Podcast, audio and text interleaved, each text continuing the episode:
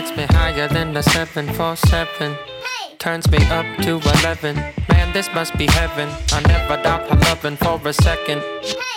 Two to three babies and a wedding. I'm spending. Something's coming all over me. I'm obsessing head over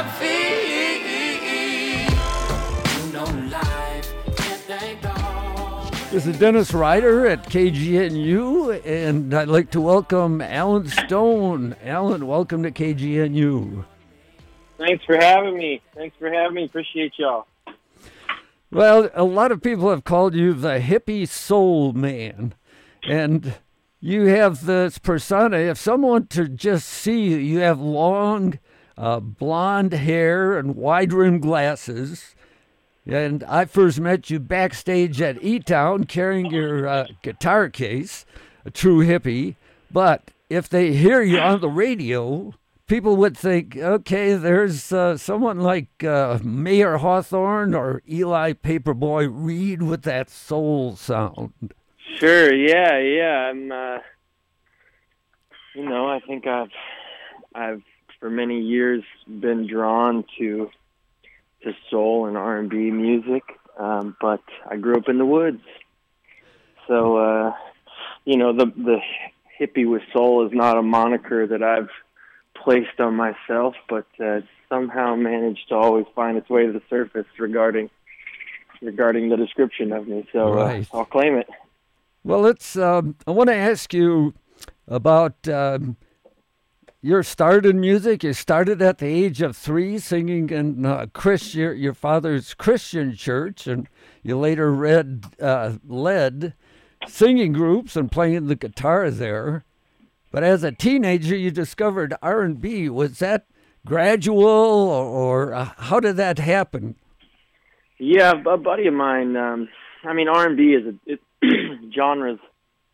Genres, period, are a tricky thing, right? Because it all comes from the same source. But, um, you know, that that era of soul and funk that I was really drawn to was that '60s and '70s era of soul and funk, which kind of that that era of music seems to be the the golden era of of any sort sort of recorded recorded music. There was uh, there was just enough creative freedom and artistic freedom, and there was there wasn't any executives and A and R's getting in the way and, and crowding up the the creative process.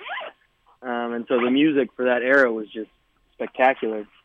But that was the that was the era that that I was really drawn to. Kind of you know 16, 17, 18. Somebody friend of mine plugged me into uh, I think it was Intervisions first, and then that shortly just became a a master's program and, and digging deep in those, you know, record bins and finding that soul music that uh, resonated with me. Well, I wa- I want to just uh, go into your your first couple of albums then, and your first recording.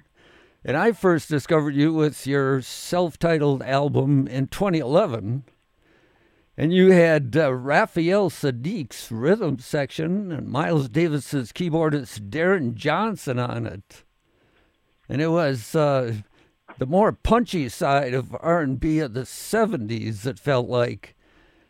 And your first release, though, uh, Last to Speak, was, to me, it was more of a, a folk uh, singer songwriter release. And after Last to Speak, how, do, how did you move from that first album to the second? Well, I think um, you know it had had very much to do with with the personnel that I was able to convince to play the music and having that obviously having a rhythm section as talented as as those cats you know really does inform the music a lot. I think uh you know every time you put out a record you want to you've got an idea of what you want it to sound like and what you want it to feel like and how people are going to potentially respond to it. And um uh, i just sort of think all the stars really aligned on that process. I met a producer by the name of Lior Lior Goldenberg who who really put a bug in in those players' ears and convinced them to come to come play on the record. And man they uh yeah like I said it when you have when you have really talented musicians, as I've been very fortunate to to have in my orbit for the last ten years, the music is speaks to that to that talent. Well, that uh, that the album Allen Stone became a big hit, and it led to national recognition, a lot of TV appearances. How did life change for you uh, when that came out? Yeah, well, it went from you know you go from you go from really struggling to to get a gig and to get people to pay attention to you to to being busy all the time and to being away from from home all the time, which is just a whole new um, set of scenarios to deal with and to maneuver around. But but yeah, man, I think any artist when they when they start getting some sort of recognition at all, I think it's really it's really exciting. It's um, it can be confusing at times. It can be terrifying at times. Uh, you know, you you do this thing in your bedroom for so many years, and then people start talking about it, and you have this new little this precious this precious little gift you know, and you don't want the gift to go away. And so um, I think that, you know, my tendency in that moment was to tense up and to maybe be a little bit more afraid than I needed to. But all in all, I learned I learned a lot through the process, and uh, I'm I'm really happy to still be making records and, and, and still be still be working. Well, I think we're we're all glad that you you still are. Uh, let's go four years later. Your third album, Radius, came out. It was a collaboration with uh, Magnus Tingsek. And for me, it, it gets uh, a little funkier, and some tunes have that Prince sound for me. And you moved to Capitol Records from the more, I guess, uh, independent ATO. How was how did that um, transpire? Both the album and moving to a, a bigger record company. Well, um, they uh, Capitol was sort of chirping at my heels pretty much ever since the release of my self-titled record. You know, when when your numbers start start growing and you start moving units, you know, those bigger players come to the table and and start, you know, showering you in in uh, steak dinners and promising you that they can they can help you go to that next step. And um, so, yeah, Capitol, I believe it was Capitol and Columbia, both courted me for a while through that process of of my first self-titled record. And at the end of the day, I just felt I felt better about about Capitol. I felt better about the contract they were giving me, and uh, felt like I had a better connection with the uh, the A and R team and uh, and the president, who was Dan McCarroll at the time. And so yeah, I went I went to Capitol to make that next record. Made that made that jump. Yeah, made that jump to uh, the major label. Wanted to swing with the with the big with, with the, big, big boys. boys. well, this, this is uh, turned out to be one of my favorites. I put it in my CD player in the car and listened to it over and over again. It's a great release. The next Thank one, you. you went you went back to ATO for building balance. So, what got you back to ATO? Well, um, uh, Dan McCarroll and the A and R team that I had at Capitol, right before, um, pretty much right as I finished recording the record re- uh, Radius, they all left. As many as many A and R's do nowadays, they uh, got another job. They got a better job somewhere. Yeah. And I'd kind of I've always been weary of that. You know, I'd heard that from so many people. Hey, man, the the major league they'll they'll offer you a bunch of money, but um but everybody's switching jobs left and right, you know, going from Capitol to Warner to to over to Sony to now they're jumping into the Amazon and Apple world. Like nobody sticks around for more than you know two and a half years. It's like the same the same shelf life as an NFL player. Mm-hmm. So um, I went with Capitol because my A and R team, you know, sort of like my my bloodline into the concern of the label and the budgets of the label and the release cycles of the label. That bloodline uh, had just signed a new contract, like a five year deal. So so I jumped. I was like, all right, well, you know, I got to trust this contract. You know, they're they're telling me they're not going to leave. Um, and sure enough, you know, 12 months into the process of my relationship with Capitol, they they all took off. So a new A&R team took over, and you know, they weren't invested in my project at all. They didn't sign me. They didn't hear the commercial viability of Radius by any means, and uh, I wouldn't.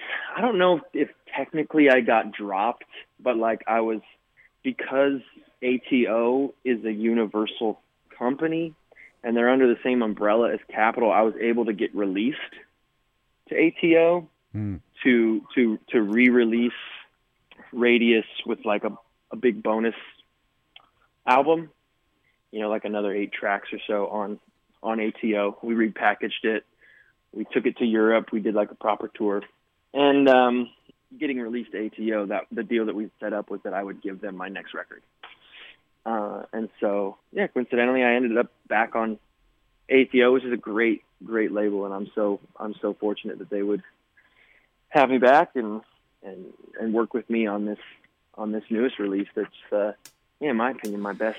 I can't stop the rain, but I will keep you dry. If the shore feels far away,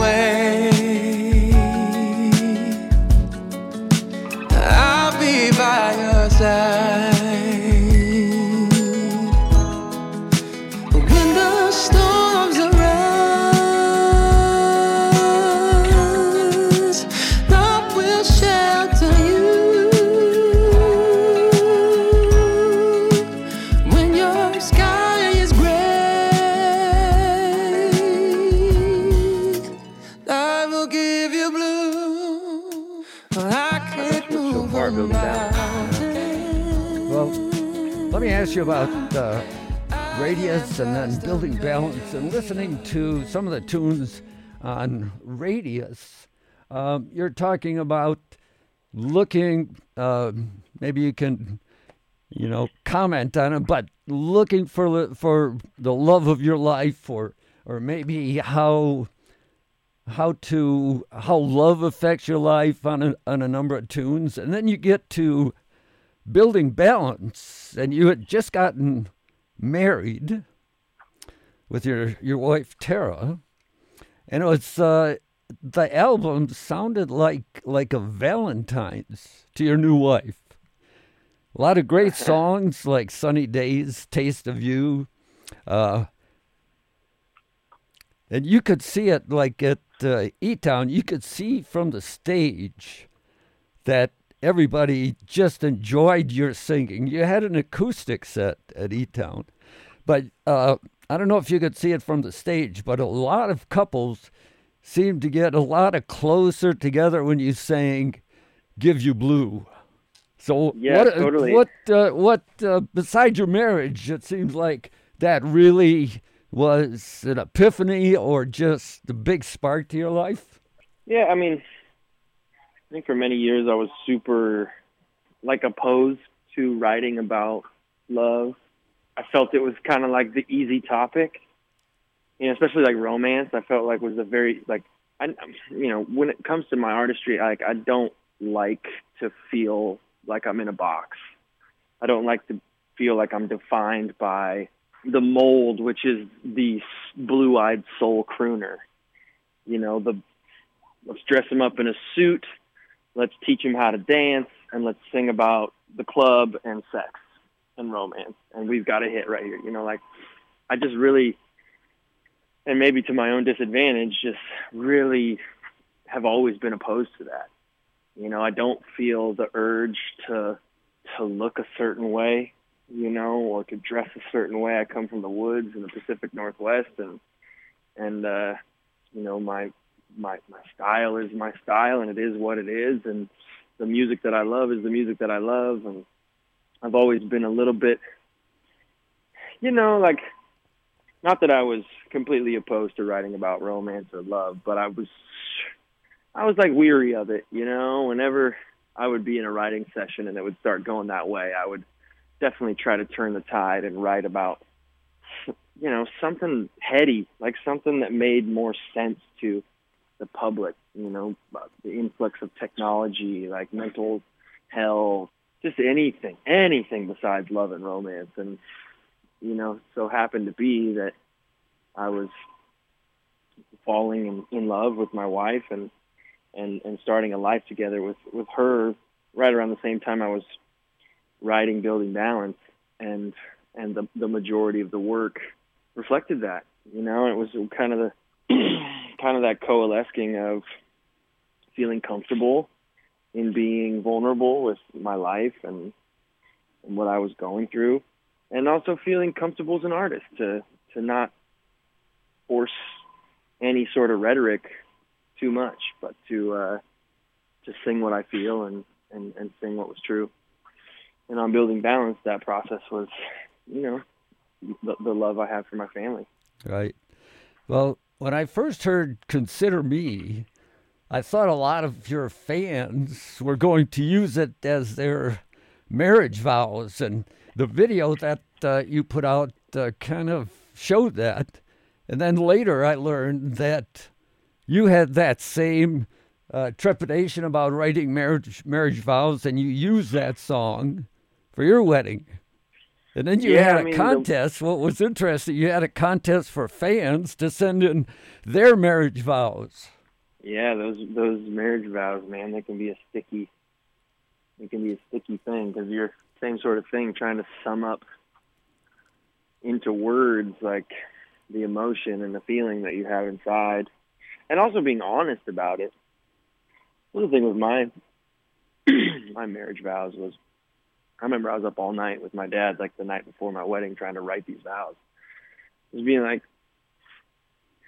because you're standing in front of all your friends and your family, and you want the vows to be like powerful and in, you know, like creative almost. Like it's it's it's not really a performance, but it's almost like a performance, right? Because you're you're vowing and committing to your partner in this moment in front of all these people. My you know my vows ended up being like, look, I'm I'm gonna mess up. I'm going to drive you crazy. But the love and the commitment that I vow to you in this moment in front of all these people, I promise to hold true to that and work towards the betterment of both of our lives and our relationship from now until the day I die. And um, you know, that to me is the I, I guess in, in, in romance and love and this idolatry uh, we, we commit with relationships and, and love and romance and Western culture. I think that's the one thing that's missing is like a true glimpse into what it takes. It's not easy, right? It's like it's work. Right. You gotta like you gotta work your ass off. But the work you put in, I believe, builds the character uh, of the human being putting that work in. You know, like I could, for sure, it is possible to be to, to fly solo through this life and to be a completely formed and wonderful human being. But I've found in my marriage and my commitment to my wife that that uh, it builds me as a man. It challenges me as a man. It challenges my perspective, and I love that. I love having somebody around who can hold me accountable and and challenge my way of thinking and challenge my my perspective because you know somebody who gets to travel around and gets to have their name on marquees and have fans, you know, adoring them like myself, like you can really, really quickly fall into a rut of narcissism and really, really quickly think you are the cat's meow. And, uh, you know, my marriage and my relationship with my wife, and also the relationship I have with a lot of really close personal friends, has kept me in check and kept my perspective, I believe, uh, very grounded and, and and in a very um, and coming from a place of gratefulness and graciousness versus I deserve this or or it's about time or you know, there's all these uh, there's all these feelings that I can imagine people falling into when when admiration and success happens to come their way. And, and I think a, a positive balancing relationship whether it's a partner whether it's a friend whether it's a you know a love uh, is a very very good thing. And uh, I feel pretty pretty lucky to have found a, Wait, an incredible partner You've also said that uh, you know growing into this relationship, you've changed the way the way you eat, the way you live. You've taken you know yoga. It's changed your mental outlook somewhat. But she, uh, like you you just mentioned, it's um, it's a, a, a strong person in your life that's helping you both change for the better.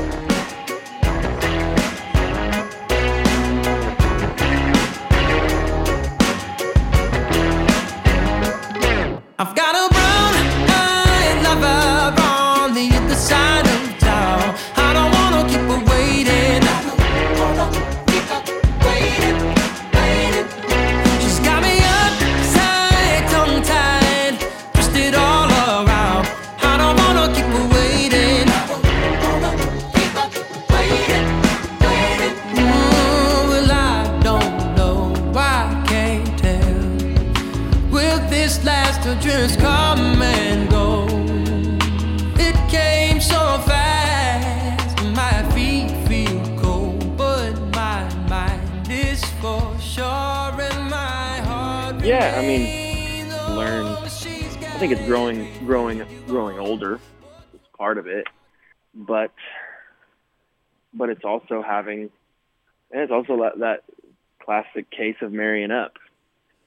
my dad, my dad has this, you know, this joke he's always told. It's just like it's really funny. It comes off maybe relatively chauvinistic, but uh, his heart's in a good place. He would always say, you know, I can prove, I can prove that men are smarter than women he'd always say this at parties and stuff. And you know, everybody kind of turned their nose up at it, like, "Oh God, where's this going?" He goes, "I can prove it.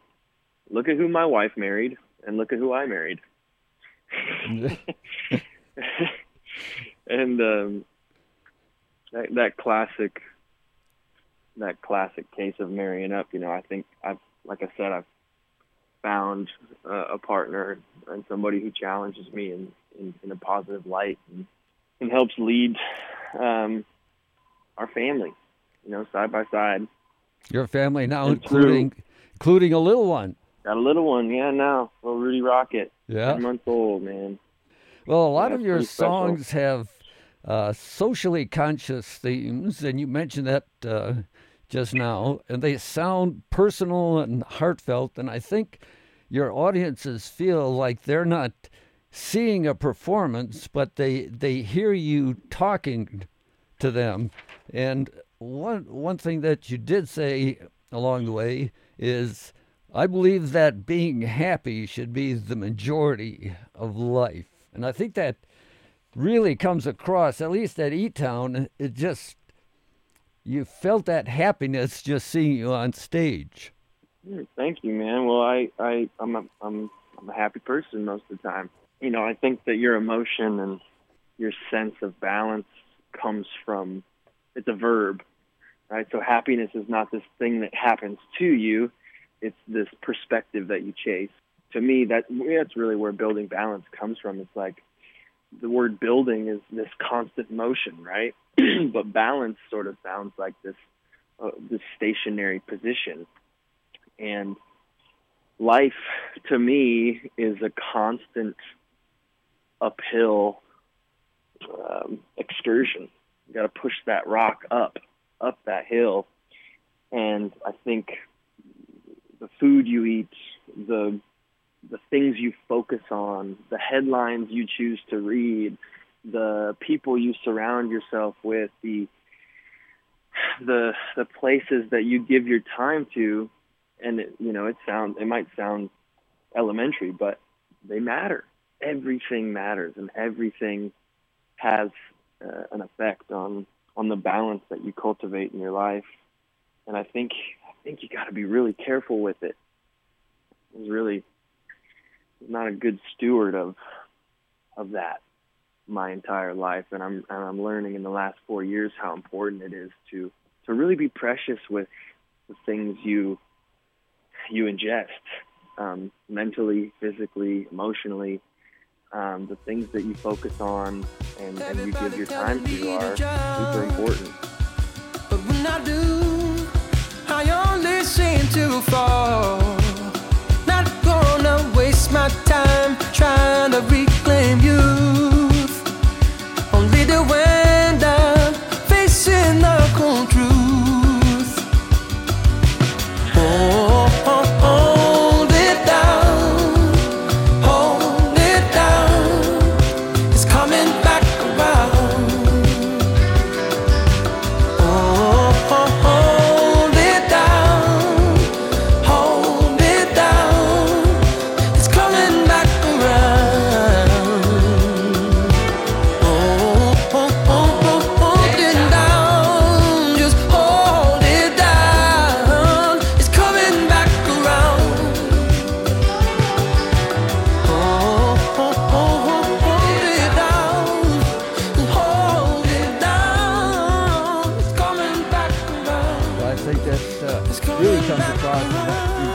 New CD, Building Balance.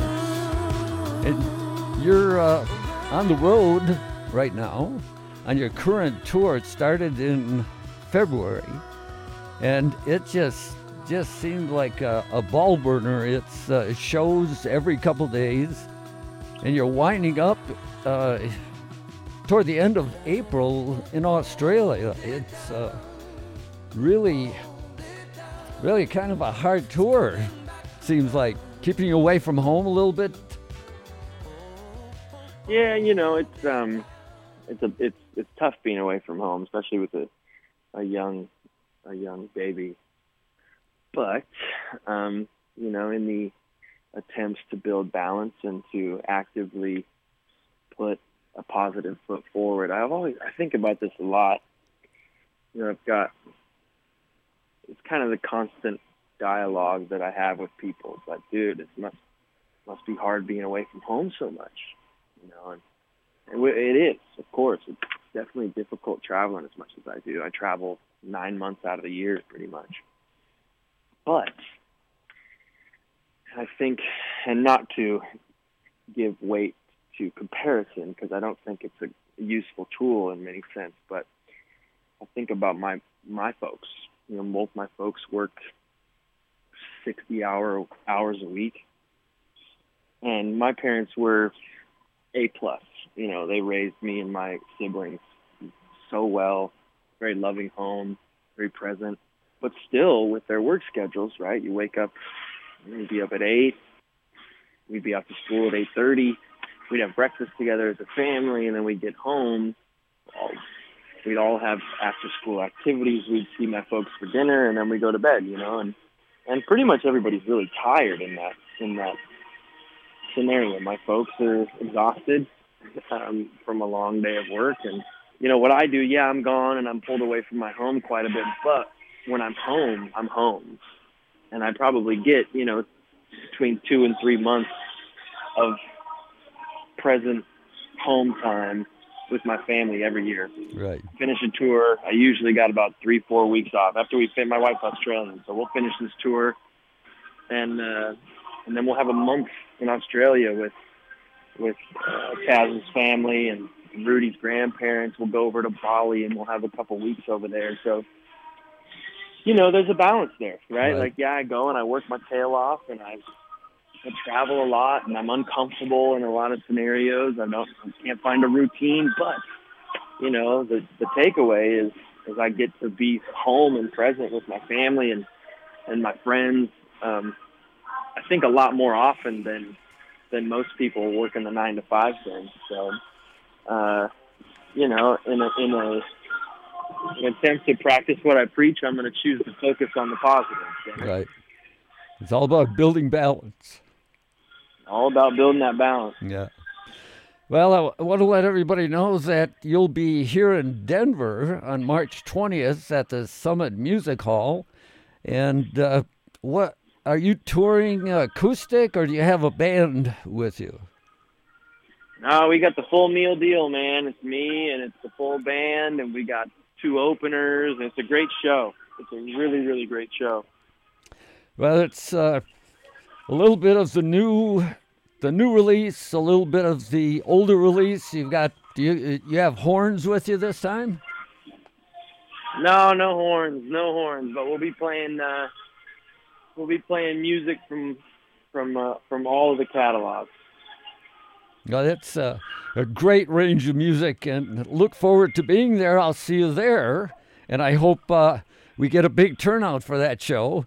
And I just want to let everybody know that the E Town taping that you did a couple weeks ago that'll air here in Colorado and across uh, E Town in the near future. So uh, I look forward to that. Right on, right on. Me too, me too. And um, uh, thank, thank yeah, ahead. Allen, thanks so much for uh, joining us here at KGNU today. Appreciate it. My pleasure. Thank you for your time, Dennis. You take care, brother, and we'll see you at the show.